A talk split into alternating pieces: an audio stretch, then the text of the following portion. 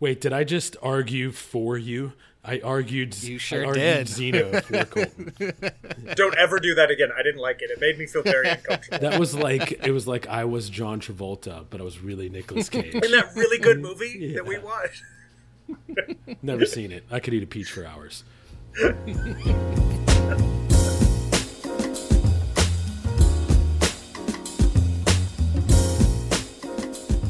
Man, how was your guys' day? How was your fourth? Oh, it was awesome. I did nothing. I don't think I spoke to a human mm. being. It was amazing. Oh, that sounds amazing. So good. How about you, Yeah. Brian? Seventy-seven children all blow off their fingers. He didn't speak to a All single one. 462. Yeah, well, no, I hung out with them, but I, yeah, we did not vocalize like anything. like they've learned that they can cry and scream and yell, and Daddy basically assumes they don't exist. So Fair enough. Um, so do we want to talk yeast? Is that what we want to do? Sounds sound good. Are we good on that? And just kind of just naturally let it out of our mouths. Isn't that how That's we do it much every ever week? do. So, Yeah, that's yeah, pretty much. All right, this is the Still Talking podcast with Colton, Zeno, and Brian. Today we're going to talk about yeast. Somebody explain what the hell yeast is and why it's important to distill. Colton, go because I immediately want to make a yeast infection joke. I know That's you do. why and it's so you're going to hold to that back the entire podcast. Yeah, which it's like one of my favorite things of distilling. But uh, so I'm trying to Yeast try infection to hold back jokes? jokes. No. I don't even have any yeast infection jokes. This is a terrible start, by the way. all right, so yeast. Yeast. Uh, well, yeast is the wonderful single-celled organism that you know makes alcohol possible. Eats the sugars and, and poops out alcohol and CO two, and then we Magic. take that in the distilling world, throw it in a still, and collect it. Wait, you collect the yeast in the still? No, no, the How would alcohol. you do that? We distill the yeast down Next to the gluten to concentrate the yeast. To make it stronger. Yeah, so the way you the way you know the way you or the factors you got to think about are your strain of yeast, the temperature of your ferment, how much yeast you pitch or how little. You know, you can play around with different different combining different strains and at different times and well, I know you guys do a lot of experimentation, obviously, but what about on the yeast side? Do you guys use? I mean, I know a lot of startup distillers will just use brewer's yeast, or sometimes they'll use some of the local yeasts, which can potentially include contamination from bacteria, but also adds interesting terroir flavors. What do you guys do as kind of a base point, and then we can kind of talk about different yeast strains and what they actually do to impact the end product. Yeah, so we actually we actually keep it really simple with we just generally use we almost always use a dry yeast. Um, it's easier to work with. It's a lot cheaper. We don't have to buy quite as much. Our equipment um, is easier to handle that way. Pretty much lasts forever in storage, right? Uh, a couple years, yeah. Which I mean, if you're not using it within that couple years, you you need to rethink your business model. So do you rehydrate it or do you just pitch it in in a pint glass like some kind of animal? So for for years, for years we went the He uses his hands. yeah yeah Handcrafted. yeah. For years we just used a pint glass, just went and grabbed it from the the bar. We tried to you know use a clean one, but I'm sure some of them weren't. Uh, and it always it always worked. we never really had a huge problem. And in the past year or two, we've really dialed it in a lot more. Where we started hydrating, we've started um, using a much cleaner pitching container that I went and bought, and we spray it down with heads before every time we use it. And um, And essentially, that's so you can avoid potential bacterial infection. Is that yeah, like there, I mean, there's gonna be bacteria in your wash because we're not boiling it or anything like that. Right. Keeping those bacterial loads down and keeping your yeast yeast loads up, you're gonna be able to let the yeast survive a lot easier. yeah, so you do you use something like a Carlsberg flask now? You have like I, I literally I went on Jug, Amazon and, it's- and bought a two gallon just stainless milk jug. So what we do is in the morning when we start our when we start the brew, we fill that up with 200 degree water to sanitize that, and then just let that water, and it's filtered water, so we let that water cool throughout the day, um, and then when it hits about 104 degrees is where we we pitch our yeast uh, into that water to rehydrate it for about 15 to 30 minutes. And then once that's hydrated, what we'll do is we'll add a little bit of our wort into there to kind of get the yeast acclimated to our sugar levels. So like a starter, Well, yeah, but a very fast starter. Because we're we're only talking about fast starter. 30 minutes to an hour before we're pitching it into our full volume. So I went to a the yeast course at White Labs in Asheville, and I came back with all these wonderful new techniques and ideas that I was going to use. And I called our yeast supplier, um, who is usually Lallemand, and they were like, "Well, you don't need to do any of those things because you actually use dry yeast, and the way they build up and propagate dry yeast is completely different." And he was actually telling me that for us, it was best to either pitch directly into our directly into our wort or or hydrate for a day and a half or something to like make a real starter. He said if we just go from from hydrating with just water directly in versus dry in, we basically the yeast the yeast gets used to the zero percent sugar solution, and then you throw it in a twenty percent sugar solution and just destroy it. Man, this conversation is zero percent interesting. It's true. Um, no, I I'm am just teasing. captivated. Fuck you. Yeah. No, it, it's good, but I, I think there's like a bunch of key points that you're saying out that are just popping off in my head. They're like, you said, okay, Lallemand's your main supplier. I think that when it comes down as the producer, there's a cho- there's a few choices of where you can go. Right, you have dry yeast, you have a cream yeast, or you buy vials and prop it up and do a starter. But I mean, or you're like some of the good old boys in the double macro size that kind of have their house yeast that they keep going for all of eternity. Yep. Um, but even those do bubbing, which is bubbing is just like a starter or propagation. You get it in a one a smaller tank, and then you feed that into a bigger tank, and then that ultimately would feed your fermenters. So if you ever, that's the, the word bubbing. I don't know. It's fun to say, but that's so you you have options of like what you could do there too. And I know, like as a producer, you're like, okay, well, what's the benefit of, you know, Colton? You're like, okay, so I just do a dry yeast. And Brian, you said, oh, sometimes people use like a a beer yeast, right? A brewer's yeast. I think some of the best ones, from the way I understand it, are a combination of brewers and distillers yeast and whatever yeast you're using, if you use it all the time, all the time, and it's the same. I mean, you're not reusing yeast in distillation, so it's not beer, right? You're not drinking, consuming the yeast necessarily. Right. You're more about what the yeast is producing, not what the yeast is in your end product. What, what, Is that fair enough to say? Well, yeah, but I'm the, I guess Yeah. the reason you don't reuse yeast is because your ferment isn't your ferment isn't sanitary like it is in a beer ferment, right? So well, yeah, actually, that begs a good question, and I think that's kind of obvious for most distillers, but people who may not have been in this long. There is a huge difference between a brewing facility and a distilling facility when it comes to contamination concerns and just the overall sanitation. Like some of the things we've said would probably terrify a brewer. Can you guys explain a little bit why there's that difference? And I think you already kind of just touched on it, but give a quick summation of the differences between distilleries and breweries when it comes to contamination and sanity. I th- when it comes to contamination, a lot of it, Colton mentioned it, it's like there's a lot of that micro load is still in your mash because we don't boil. It doesn't really matter how clean your vessel is. You're just going to foul it by putting that mash. With I mean, still still on clean it your vessel, please. Yes, Oh, yeah. yes. Yeah. Don't I'm not clean making your vessel. excuses for being lazy. I'm not saying that. It's all about control, right? And I've said it about a billion times probably on this podcast, or at least I thought it. and it's all about that late that late lacto, right? Like Mhm. you want some of that Lactobacillus? lactobacillus, yeah. But it's late is the the important word there, right? You need to control it. If your ferments sour out really quickly early in the fermentation, then your yeast isn't doing anything. Your yield's bad. Your flavor's bad. It's rubbish. Right. So you definitely want to be clean. But in the brewing side, you're consuming your yeast. Like your yeast is part of your product, and those guys recapture it and repitch it for several cycles, right? And that's how they get a house yeast. And you know, yeast tend to genetic drift relatively quickly, so they will change based on your environment.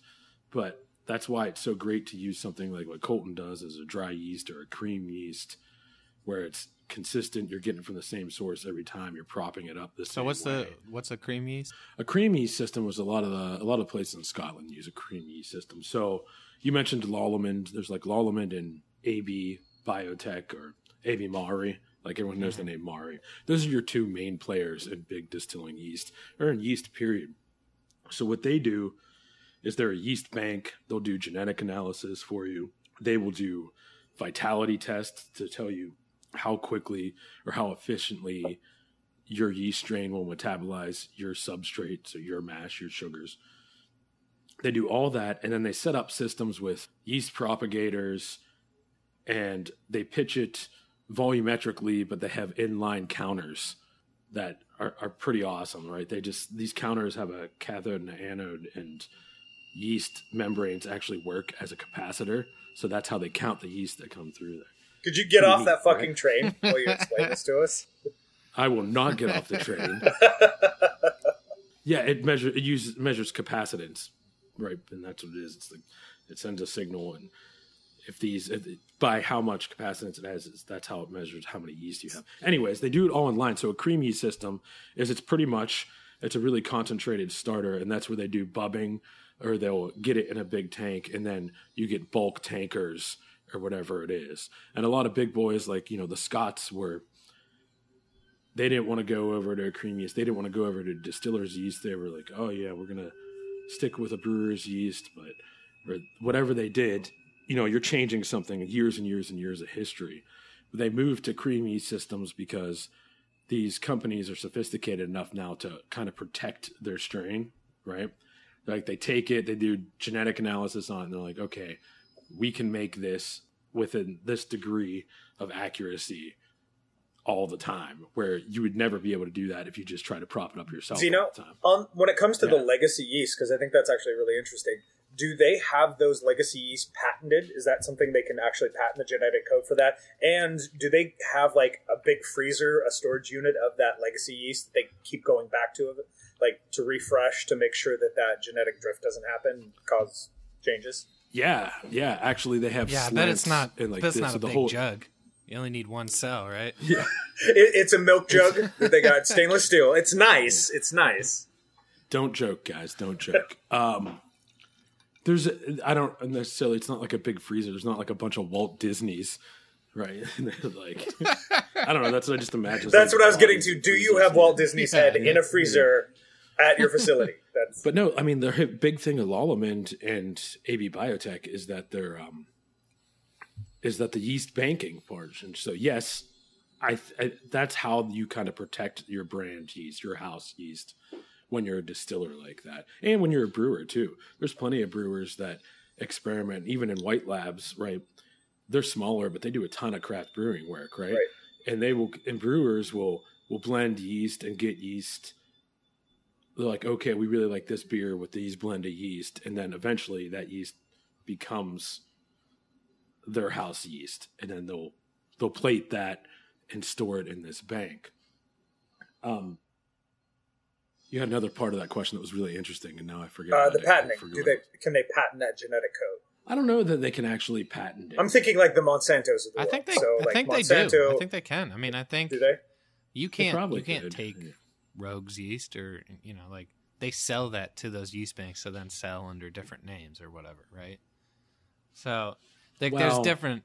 or they have the they pay the yeast bank just to hold it. Yeah, like on the craft world, when we're, when we're buying dry yeast, especially, it's usually you have a what the strains that they're call they call them just very generic. Like this is your bourbon strain, this is your malt strain, turbo yeast.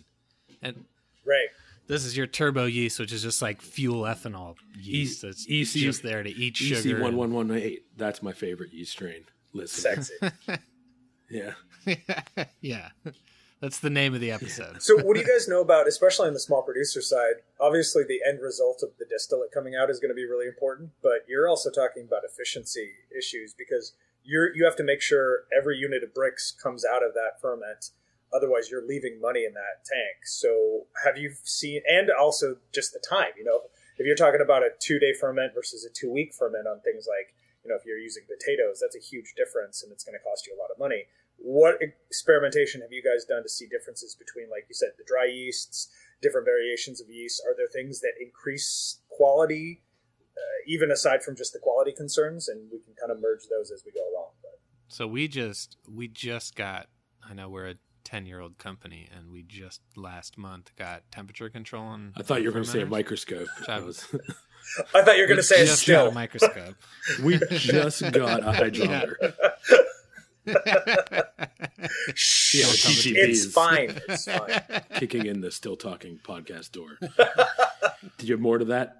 Yeah, but so so so we just got temperature control, and Zeno and I were talking where, like, all of a sudden I have this option where I can decide what temperature I want to ferment at, which is going to sort of determine what kind of esters my ferments make, and you know how fruity or not fruity or clean or like we talked about, you know, dirty. Uh, my my resulting spirit It gives you more control. Yeah, I mean- yeah. Yeah, you definitely have more. I mean, temperature control. It, yeah, I, I'm. Bi- that's like the biggest thing I see. A lot of little places if they just don't have temperature control, so you can set it at a certain temperature, and then that's that. But right, like that's one of the major factors, especially on the distilling side. But you know, beyond your So would res- you say beyond your recipe of, you know, Oh, right. whatever your temperature control is, Is temp- temperature control going to impact fermentation efficiency more so than even the yeast?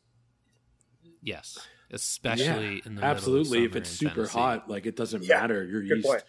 are going to Yeah. die really quickly, and then Yeah, that, like my ferments will put off will you know gain untemperature controlled. They're gaining between twenty and thirty degrees Fahrenheit. When my distillery is ninety in the middle of in the middle of summer right now, that's a really Yeah. big deal. And the, and what hap- what, ha- what ends up happening is that my ferments kind of my ferments kind of just down. die out um, before they're finished. The yeast it just gets too hot for the yeast to handle, and they just stop. Well, and if you get, I- and correct me if I'm wrong on this, but if you get your temperature, if it gets too high and you start having yeast die off, won't they start actually metabolizing their own yeast cells? Yeah, and they- that impact the yeah, it's called overall, uh, autolysis. Yeah, flavor of the it's called autolysis. Yeah, they Thank you. actually what they do so then they produce glycerol, which is part of the metabolic pathway for lactobacillus. So, and you, mind you that these other microbiological species they grow at a rate four times faster than Saccharomyces cerevisiae. So you have everything going against you if your fermenter peaks really quickly and it starts to die off, right? Everything that's how you get really sour mashes. And you know, we're talking about distilling, so there's a lot of secondary conversion that happens. And I want to go back to that brewer's yeast, distiller's yeast thing. There's this thing called the brewer's yeast uh, effect, whereas when brewer yeast auto italicizes or autolysis, I'm not a biochemist, so I don't know how to pronounce it. Even if I was, I feel like I have free range to fuck that up, right? Um, but when that when when the brewer's yeast does that, it releases. It's not glycerol. There's something else that's there's something else in the metabolic pathway, but it raises the pH a little bit, and when that pH stays higher for a little bit longer, you can get some of that secondary conversion from those enzymes, those uh, limit dextrinase enzymes, so you can really get more out of your firms. So that that's yeah, that sounds like a benefit then. right? It is a benefit. Yeah, it's the brewer's yeast effect. So a lot of places will use it's like a blend of distiller's yeast and brewer's yeast. Right. But now now we're talking about temperature control though too. I think that's probably most important. If if if you can't do it, you're not dead in the water, but it's really tough. Especially if you're in a yeah, place I, that's I hot. mean we've we've been operating for you know ten years without it, and it, it sucked, but you know we've managed. And The have first the first few times I saw like we actually had it and I saw it, our yields went up, just because the yeast was able to actually Yeah. handle the temperatures. Well, let me ask you this, Colton. Do you think whenever they were warmer now compared to what they are, were they definitely more estery? Could you smell oh yeah, for sure. Middle like yeah, you could just smell it oh, walking yeah. in. yeah, walking by a fermenter. Yeah. Yeah. yeah, yeah, yeah. It's crazy how you get so used to the smells, even at like the place I work, where I have a ton of fermenters and they're mm. giant. Like I could tell when one's a little Yeah. off or it's not the same. Like I get used to the smells all the time. So uh, if you can't temperature control, so like you and I, we had an a, an argument where we said you're because you're like you have this temperature control now, and you're like, ugh, you want to fucking ferment it like a brewer douche, and I'm like, no, no, no, set it to a set it to a temperature, let it work, let it do its curve, so let it do its log phase, build its cell walls, right.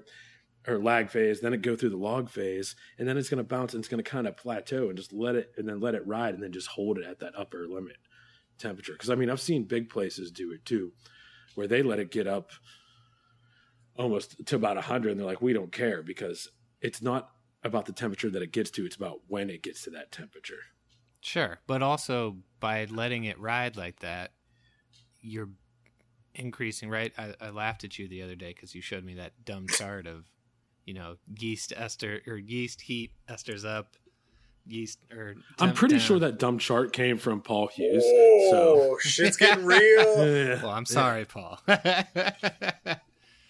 uh, actually i know Paul it did, Hughes so- is a magnificent man, yeah, so well. don't talk shit about it.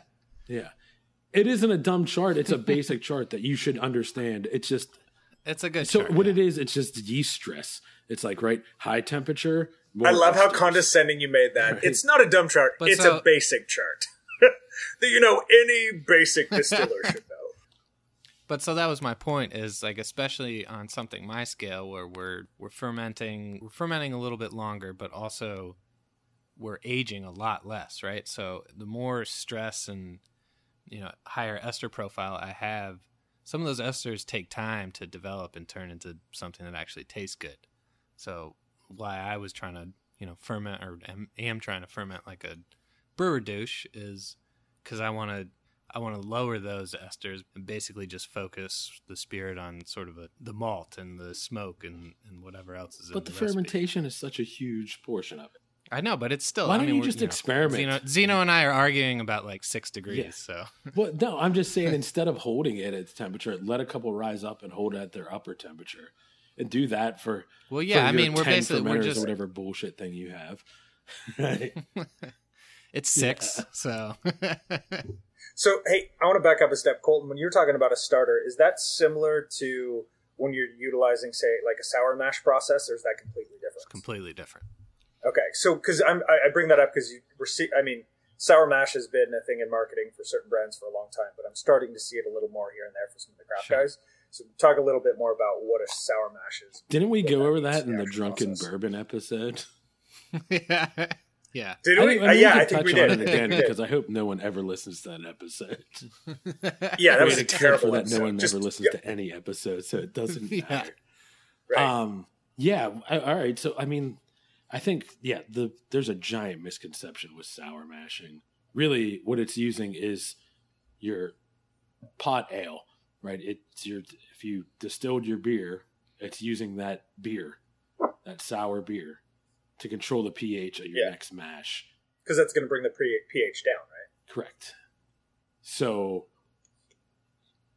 to be honest with you, what I really believe it, it was mainly its main purpose was was two things: pH con- or three things: pH control, viscosity control, and the biggest one I think is getting rid of some of your waste product in a really creative way. Yeah. So, Nice. so I, I really think that's what it plays into. Sure, I'm s- I'm sure that because that pH is different and you're putting this these organic acids in there, the profile is definitely different. But I don't think that was the main driving factor. I mean, who was who do you think the first guy Doctor Crow. take his take his distillate and throw it back in? Yeah, it was Doc Crow. I think but his, his, came up with his sour mash. I don't know. It's in that Bourbon Empire book, which is a great book, Yeah. listener. You should really That is a good one. Listen to it. So, how did it become part of the like the marketing campaign for some of these distilleries? Why is that the thing that stood out as a consumer kind of a consumer focus? I think it, grabs it differentiates, right? It's like it's the same reason like Four Roses like does their shtick where it's like is it three different yeast strains and like two mash bills and they like mix them all up and sure there's a difference. But Well, I mean, I think uh, more than that, even when it first, you know, way back in the day when sour mash first became a thing, all those things that you just talked about, you know, pH control and viscosity, it made a better spirit. So people started associating sour mash with Quality. better spirits with quality, right? And then obviously the marketing team took over. And that's what I'm saying. The marketing, the same thing with yeast, right? Do you guys market your yeast, what yeast you use, or what you're doing? You just said like 17 things how you changed it and how sloppy you are with it. So clearly you're not. Yeah. But Definitely. But no, not. but you're using it as like a tool. It's a utility, right? Right. yeah, it's part of our recipe. Right. I and you, think. you're I trying to mm-hmm. perfect your craft with that tool. But Yeah. you're not set on, you're like, oh, I use AB Mauri, whatever. Right. Or Saphir. No, I would if I found if I found a yeast that I thought a strain that I thought made a better, you know, our flagship being triple smoke. If I found a, a yeast that I said this makes a better triple smoke, I would switch in a second. but that's just not the control points you're focusing on. You're focusing more on the distilling side and distilling and recipe side, but, but mostly it's I, to me the yeast plays a much larger role with time, where the you know the yeast is there and present, you know, in your initial young age spirit, but the the recipe, the grain that you use, comes over a lot more. So we actually try to downplay our yeast profile and upplay that side because we're releasing younger, faster age. this is where I'm going to disagree with you again. So, like, I think the grain sure plays a role, but that fermentation, how that transpired, the further you go out in that aging process, those organic acids, those long chain alcohols that you've created by that fermentation, that's what's going to develop in that barrel over time. over time exactly but that's what i'm saying we, You don't we have the time? that time. That- okay. That's why that's why i use Wait, did I just argue generic for you?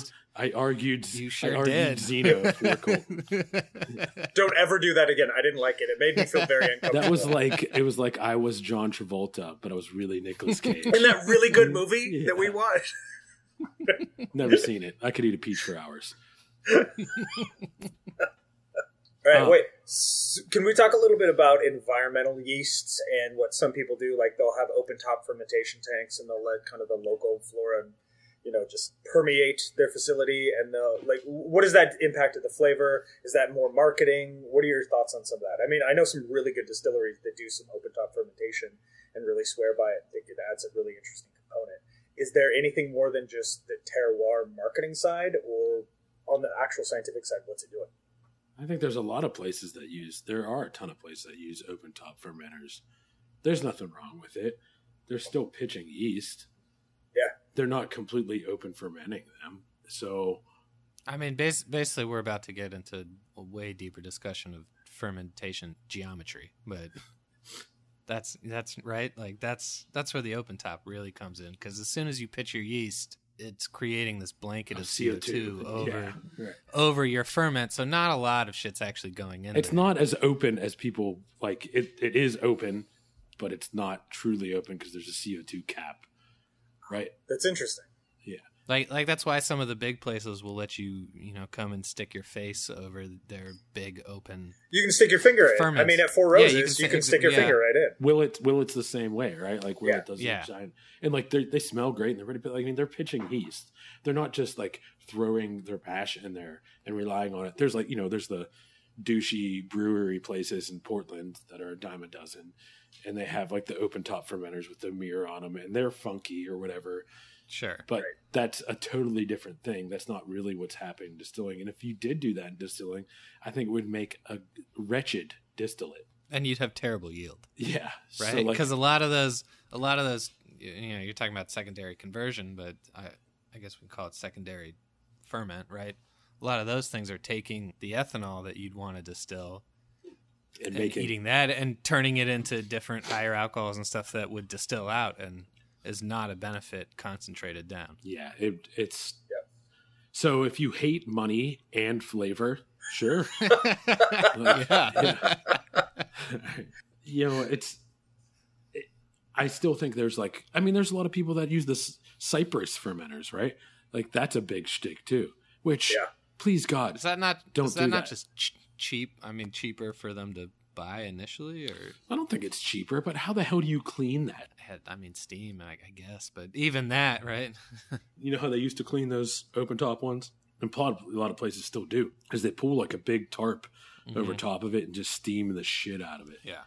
Which let me tell you, folks, we can do a whole episode on sanitizing isn't cleaning, just like Yeah. cleaning isn't Well- sanitizing. Have you guys ever walked into a facility with one of those fermentation tanks and you immediately just smell the bacterial infection, but you know they can't because they're used to it? Uh, I did, yeah. I have, but it was times, usually just my festering sores. yeah, just his yeast That- infections. That You're the one that brought the infection in, and then I showed up. And got it. That makes sense. There was a distillery I went to, and I started talking to the fella, and he was like, "Oh yeah, yeah, I'm the owner." And I was in town for a conference or something, and he was like, "Yeah, yeah, come over." He's like, "Come look at my firms." He's like, "I want to want to see what you think," and it was pink, Amazing. and I was like, "Um, he said, "Don't you want to stick your finger in it?" I did. I even tasted it. I haven't been sick since." Yeah. I, in all seriousness, though, I'm like, yeah, man, you gotta. And then I found out how he was he was pitching his yeast at like a super high temperature, like pitching it, not hydrating it, but like pitching it in super hot right. He read the he read the hydrating instructions and, and put it in the mash at that And, temperature. Yeah, Yep. pitched it that so way. I was like, cool, you are just God knows what is fermenting your product, and it's fine. So there's a learning curve to it too. Uh, you know, so that was that was for your example, Brian. That was the time that stood stood out most to me. Yeah, but there's a ton of, especially craft scale, that we walk in and it's just butyric everywhere, and Yep. you're sure they're used to it, but you just kind of want to shake them. Okay, so let's let's do our PSA.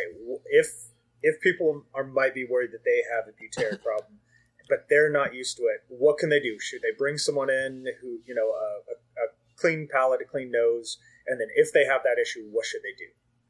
I think you start from scratch, right? Like so, clean everything really well. Burn down the distillery, get the Yeah. insurance money, start over. Just qu- just quit distilling. Uh, Sage business advice from Colton and Zeno. just write a shitty craft spirit magazine and have an unfinished basement. Hey, I see what you did there. It's a great magazine. I'm just kidding. Aw, thanks. I mean, because of your wife's contribution. Oh Jesus Christ! They don't let me anywhere near that thing. yeah, she does a great job. Like I'm not even just saying that; she really does. Anyways, uh, yeah, start with like clean everything really well, and then I would say choose a really basic yeast, a dry yeast maybe, and don't even you don't even I won't even say you necessarily have to hydrate it. If I had my druthers and you were starting from scratch, though, I would hydrate it and I would do that. Then pitch it into a little bit of mat and a little bit of wort, and then propagate it up, right? Bub it a little bit so you know you have a really rich culture, right? Because everyone pitches. How do you pitch your yeast, Colton? Do you pitch it by cell count? no. Right, because nobody does that. They pitch it by volume that's based off of an assumed cell count, right? Yeah, but that's because we're using dry yeast. If I was using, if I was repitching or, or using wet yeast, I probably a cream yeast or something like I that. would you'd probably say. try to use cell counts. Yeah, Yeah, but like it, but you- you could say it, once you get it down, you already you know that your cell count is within a certain range. Then you, I mean, you pitch volumetrically. So what you can do if you're starting over, then or if like you had an infection or you just want to clean everything, it's spring cleaning. Get it to a place where you're confident you have a lot of yeast. Right, get yourself Yeah. a clicker counter and a hemocytometer slide. Be confident in your yeast count, and then pitch it and do your ferment however you want to do your ferment. And if you're still getting butyric, okay, what are you doing wrong in your ferment? Is that is that fair? yeah. I mean, assuming you were able to totally clean your process, right? Like, I think a lot of the contamination comes from Not being clean. from poor from Yeah. poor process. So It's yeah, I mean it's it's beer stone, right? Like there's a ton of beer stone I see everywhere on every vessel. yeah, yeah. I mean, yeah. Beer stone, dirty lines, dirty pumps. What, what, I mean, what is beer stone? Can you explain that? It's the calcium calcium buildup that comes from your beer. It's on metal. It looks like uh sort of like chalky, yeah, like Like- lime, like chalk. burnt, But what happens? burnt what happens- chalk. what happens if that's it takes like the size of your thumbnail could destroy all of your fermentations forever Right, because what it is, it's a nucleation point, and when you have a nucleation point like that, these these microbiological species are gonna are gonna go there and propagate, and then they infect you, and it's just you know it's an exponential growth issue that you have. So, like what we were talking about earlier, where yes, you have you know X bacterial or microbial load just because you don't boil, your yeast can handle that uh, in a normal situation. But as soon as you have a bunch of beer stone in there, you've changed the ratio of other microbes to yeast. And Give all, your yeast a, a fighting chance. All of a sudden, you're screwed. Yeah, little bastards. yeah. I love Sweet it. Little. I love everything about it, man. I love the the fermentation process is. I mean, shit. I was, uh, you know, into wine and beer before I was ever into spirits. So fermentation is sacred, and Colton's the same way. Oh yeah, I love our degree. I always call it beer, wine, whiskey, and pickles. Pickles yeah. are big in there, so yeah. And bread. Come on, there's the bread, bread cheese. Yeah. I mean, there's so many yeah. things. Life. yeah, cheese. There's so many people that we went to school with that are off into cheese careers. I remember, like, I'm I'm slightly jealous. I'm not gonna lie. We had because I'm a fat piece of shit and I love cheese. We had this. God, we had this good. awesome, uh, like across the street from our from our uh, department was the dairy, and occasionally they'd have like classes or or just like um, out of school projects where you could come and and make cheese for a day or whatever. And I remember ending up with like 15 pounds of feta one day. I was I was so grossed out. it's just too much feta. yeah, no, no. I, I got to so like working in the pilot plant there. I'd end up trading beer with like Dr. Ross, who was a cereal scientist professor. Right, I would trade his students for bread, and then Elizabeth's students for cheese, and then Austin had like dry aged steaks. So like I had this whole bartering system of food. I'm like I ate like for being a college yeah, like student, right? I was like, yeah, I was like, yes. I was like, this brick of cheddar costs like three hundred dollars if they sell it at at what their market of choice, which is like a Whole Foods at that time. It was a, it was a good time, good times, good times. So basically, quit your life and you know go to Oregon State fermentation program is what we're saying. And trade for cheese. yeah. Trade for cheese. Yeah, that's where the just... real money's at. Quit distilling, make cheese, or trade for cheese. That's better. Yeah, I mean, so I think uh, all this we're circling around is like, so what, right? So the fuck what? If you go to with a dry yeast, a cream yeast, you control your fermentation temperature. You hold it at one temperature, or you let it work up. Let it work up because that's the right thing to do. Um, you, whatever it is that you do, uh, so what? Does well, okay, hold on, hold on. Matter? How how you want it to work up? How many temp- temperature points are we? Let talking? it go, Colton. No. the listener Don't you rehash know. your fight right now. Listener doesn't care.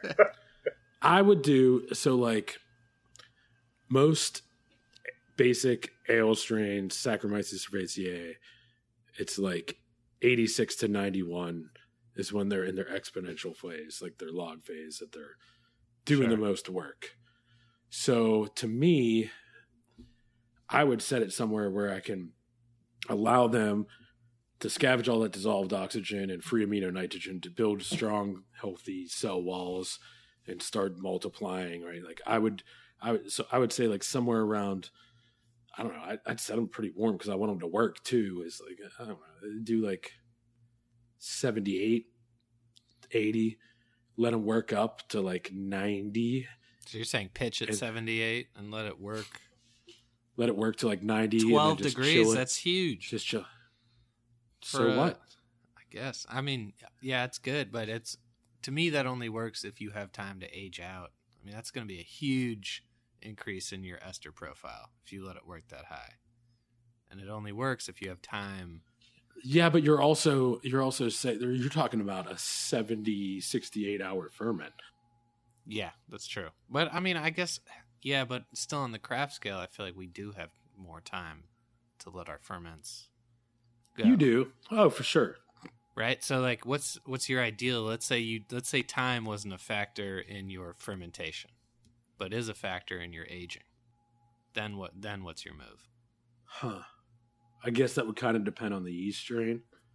And I would just shift that all kind of down. So I would well, no. I would probably pitch it a little warmer and have the cooling water come on. Nah, I want to get it hot enough. Like I don't want to slow it down that much. I mean, I'm still If I'm my- still finishing out at finishing our ferments. when- Even when we did 72, we still finished our ferments out, and we have a Yeah. very hardy was your- strain. But What's your final temperature? well, uh, It's the what I'm saying is- is it- we- 'cause we just- what? Because we just started with our temperature control. It's still we're still experimenting, so I just kept it. I didn't even change the final temperatures. I just let them. I start two to four degrees below whatever I'm setting, so it does have a little little room to ride. But then it's just set. So like we did one ferment at 72, one at 74, one at 76, one at 78, and they all they all finished out with no problems. Now we do 5-day ferments, but but that's what I'm saying is I was focusing more on grain profile. I was trying to downplay yeast and ester profile because I don't have time to age it out in the barrel and turn those esters into more delicious compounds. I get it, and I, you know, I don't think that we discussed that, and that's a, really good point. Actually, I'm on your side on that one. It's like you don't, you kind of have to be efficient and clean, where the heavy-handedness that you can do when you have like, oh, I got at least two years in a barrel, right? Yeah, Maybe right. for like you could be way more heavy-handed, and it'll it'll definitely benefit you in the background. Like, I think when I say clean and dirty spirit, people think that I when I say dirty, it's a negative thing. It's actually a really good thing. It's not. of times, And Right, yeah. especially especially like tail, tails are what really thrive with age in the barrel. Right. right. There's a reason. Yeah. There's a reason people put feints back in in their spirit Yeah. months, right? Like, yeah, well, it's called money, but yes. That too. yeah, yeah, but it's also it's Flavor Town. Yeah. Flavor Town. I want to punch Flavor myself Town is right in the coming. dick for saying Flavor Town. Yeah. Oh, you, I'm I'm I'm worried now, Zeno. That's that's a new phrase that's going to. I'm just gonna I'm you. just gonna dye my beard like Guy Fieri's yeah. Oh, hair. Oh my God, you're like the blonde. you're like the reverse of Guy Fieri. Are you going to have like the little like goatee thing on top, like one little piece? I'm like the top? reverse of Guy Fieri in every way. Except I'm like I'm not successful. both exist in Flavor Town. Yeah. Zero Like, he has a- restaurants. He has a ton of money. People like him. Yeah. Do they? Do they? I mean, someone's got to like him. Someone's got to like it. Yeah. It's the sweet bowling shirts. Honestly, though, he's Yeah. like so enthusiastic. You kind of have to like him. Like he's one of those guys I think you you want to hate, but then if you met him in person, you couldn't really oh, hate he's him. fantastic. No, fuck both of you. And fuck you and your stupid Pacific Northwest nice bullshit, Brian. We're very close to Canada. It's not my fault. Yeah. Eh, Yeah, I fucking hate that guy. All right. And I don't care if he was the coolest dude Yeah. I've ever met in my life. I'd be like, no, you're the worst. As you're eating a chili cheese dog with him. Thanks for this chili cheese dog. You know, that's that's just the crass, cynical Pittsburgh in you. I mean, that's that's just all there is to it. I don't even know if that has to do with Pittsburgh. I just think I'm like an angry old man that yells at clouds in a angry old man's body. This is us not disagreeing with that. Yeah. I'll drink to that. Cheers.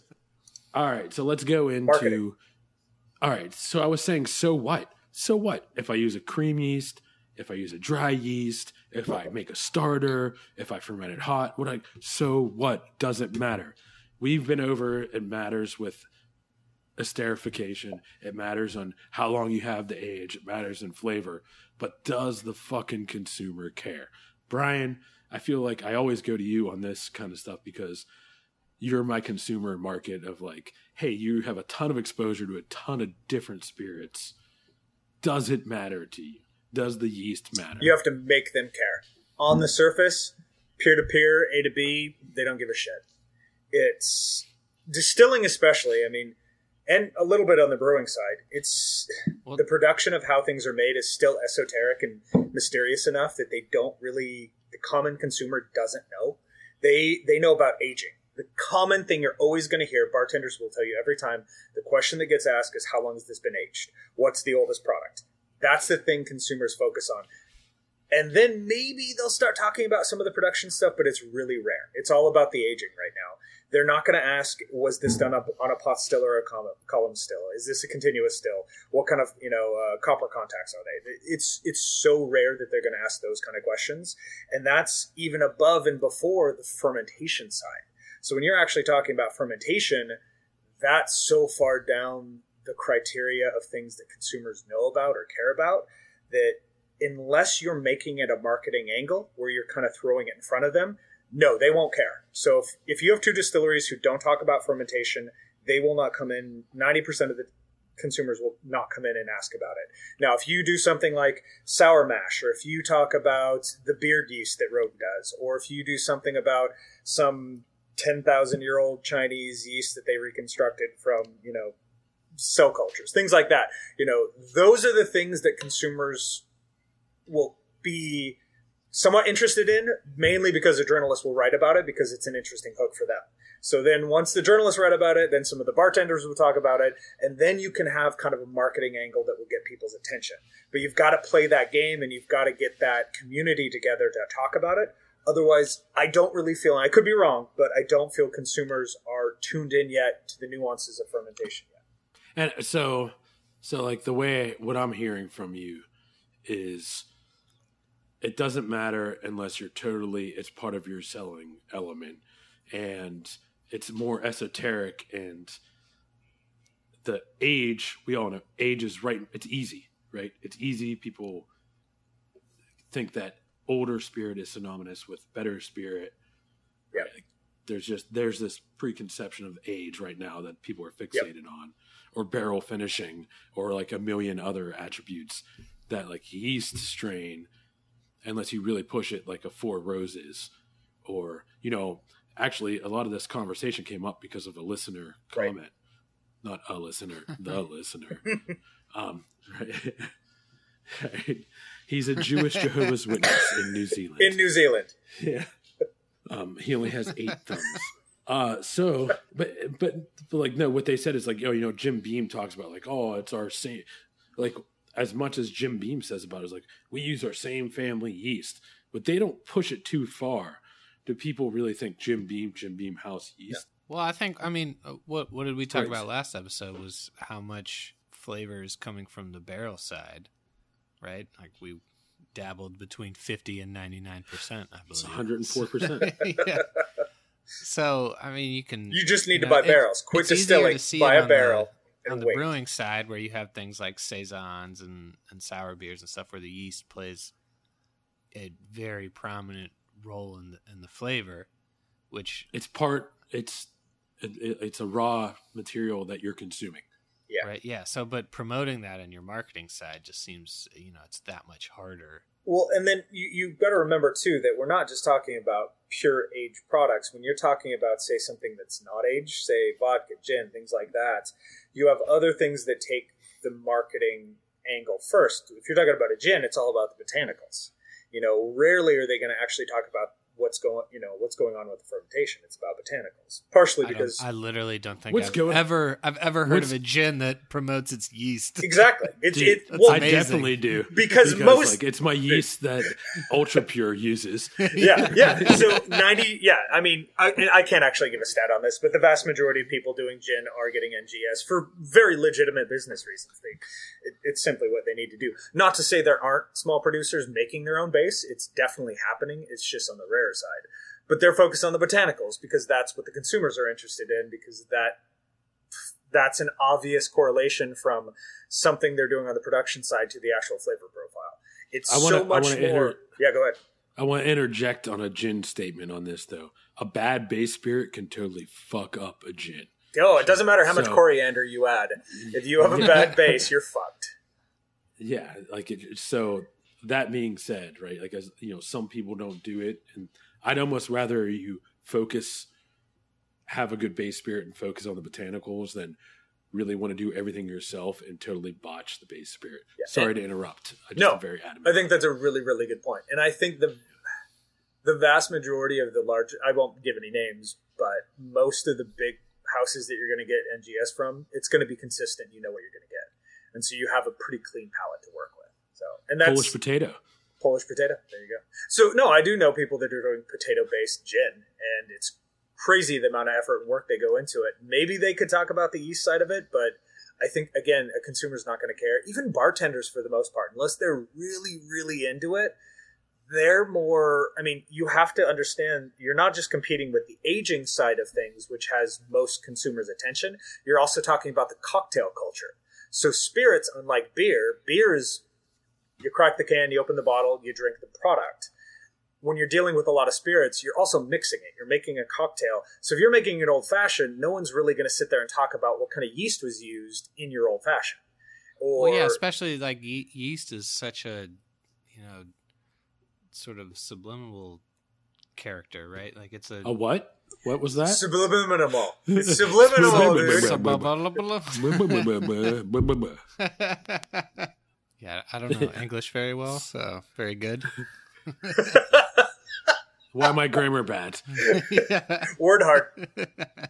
Uh, but yeah, that, I mean, that what I'm saying is like it's such a lower factor in your you know overall flavor profile, and especially when you throw it in a cocktail you know the big flavors that come out in a spirit are right are the barrel or the botanicals or things like that and to have to really play up your yeast and then throw in nine other ingredients to make your cocktail. Right. You're you're just going to hide it and the consumer's never going to be able to taste that sort of yeah. very low profile i hate to be too overly you know focus too much on just the pure economics of it, but I think you have to be somewhat practical.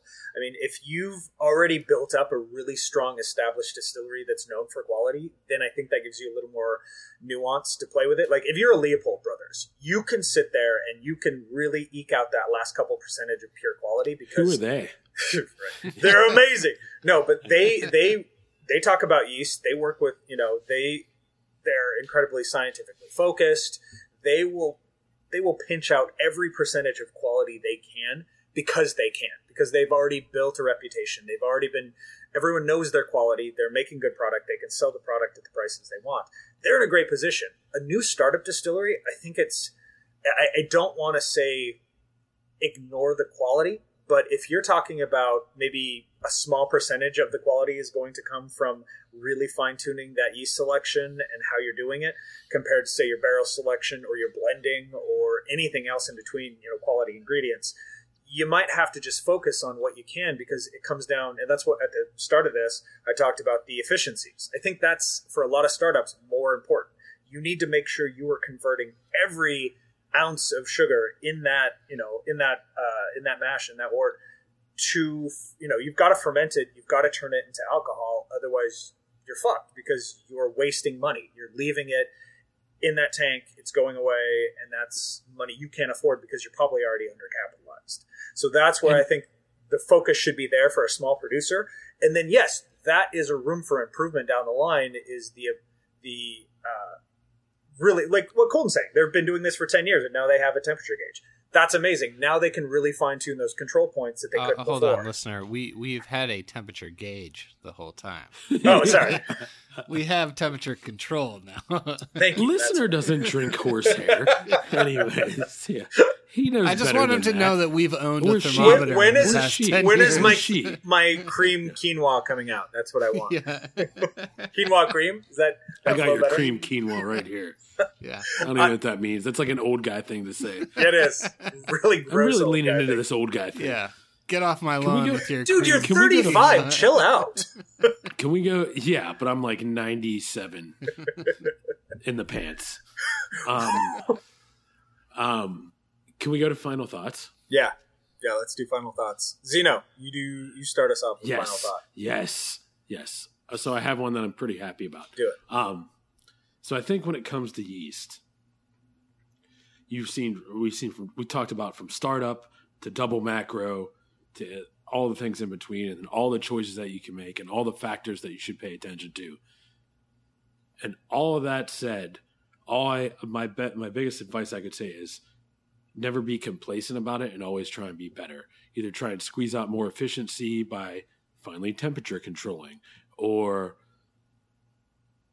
playing with a different yeast or doing a starter or hydrating or using a cream yeast or whatever it is, always try to be better. Even if you're doing it perfectly, see if you can get, you know, one more thousandth of a percent of alcohol out of your mash or you know this ester or that ester. Like always try to be better. Like hey i have more time to age things now. I can make it more estery so i'm going to do this way. So always be thinking that you're going to try to improve in whatever direction that might be. It's good. My final thought: Don't wait ten years to buy a thermometer like Corsair. I mean, come on, they're not that expensive. Just go get one. I'm I'm propagating that new lie. I hope you appreciate that. oh i like what you did there Yeah, it was good, right? I'm definitely now. yeah you used propagated Science jokes. yeah. No, I, I'll reiterate what I said is that fermentation is so fucking important to this entire process, but you have to put it in its place in terms of what you're doing as a whole. You have to really focus, I think, on the efficiency side first if you're a small producer, because you have to make sure you can afford to actually produce the product, age it, get it to market. And then once you've done that, then really fine tune. And there's nothing saying you can't do that along the way, but fine tune your quality. Don't, I, loved what you said, Zeno. Don't get complacent. You can't do that because there's so many mistakes you can get along the way. Bring in outside consultants and outside people to come double check what you're doing. Because if you have a, you know, if you have a bacterial infection, you don't know it, that could go on for a long time and you won't know for a while and it's too late. So protect yourself, be smart, focus on efficiency, uh, buy a thermometer. I will reiterate reiterate damn thermometer. you were terrible with words tonight yes. God, I am so dumb and you make me seem so smart. I love you so much, Colton. Because I am an idiot, an abject fool, and I love it when you talk. Thank you. That's all right. You guys are gonna sound stupid because I'm gonna re-record all of these words later. yeah You guys are just gonna be talking idiots. jokes on you dummies The- colton the- edits this episode right? The audio cuts out and it's basically just like the Google robot voice comes in and says it like perfectly. Oh, I do that. Do you guys ever do that? You look up a word just to see how it's pronounced? Because I'm like, hold on, I, do- I really don't want to sound like an idiot. All the time. Oh man, I should be doing that. I didn't even know I could. You need to do that in like your daily life. Yeah. You're like, I got to order a cup of coffee. Tahi, tahi. Coffee. Poofy. Oh, this is going downhill We're real so fast. Dumb. What are you drinking? Wait, we didn't talk about what we're drinking. I do want to hear Colton's final thoughts. Final thought, What is go. everyone drinking? No, I want to hear what everyone's drinking. God, all right. I am drinking uh, Ohishi whiskey from Japan. Ooh, Sexy. Rishi. God, you're. This one. Is is that another way to say old granddad? Is that really what you mean? That's how I've been fucking up the words tonight. I am drinking a vial of beer barrel bourbon that I get in the mail. People randomly just send me things, and I put them in my mouth. Oh, is that New Holland? Yeah. New Holland. Yeah, it's New Holland. Yeah, I'm drinking um, Old Granddad. But- Goddamn right you are. Yeah. Taking it to Flavortown. Ugh. All right, Colton. Final thoughts. And I need to be done with this as soon as possible. Um, yeah, I guess I would just say that you know really focus on fermentation quality. You don't have to make it one of your marketing things or, or anything like that, but you know the the distillation side is sort of the sexy side of our business. But if you can't ferment something well, you're not going to be able to distill anything good. Even if you're a master distiller, if you don't know how to make a mash and ferment it right, it's going to end up terribly. So focusing a lot on you know fermentation quality, buying thermometers, really gonna help your overall quality in the end. It's not sexy, although you do get your to stick your finger in it sometimes. So Really? You had to take it there? God damn it. that wasn't even a dick joke. God damn it. oh yes. God damn it, I'm done. Double macro. Cheers.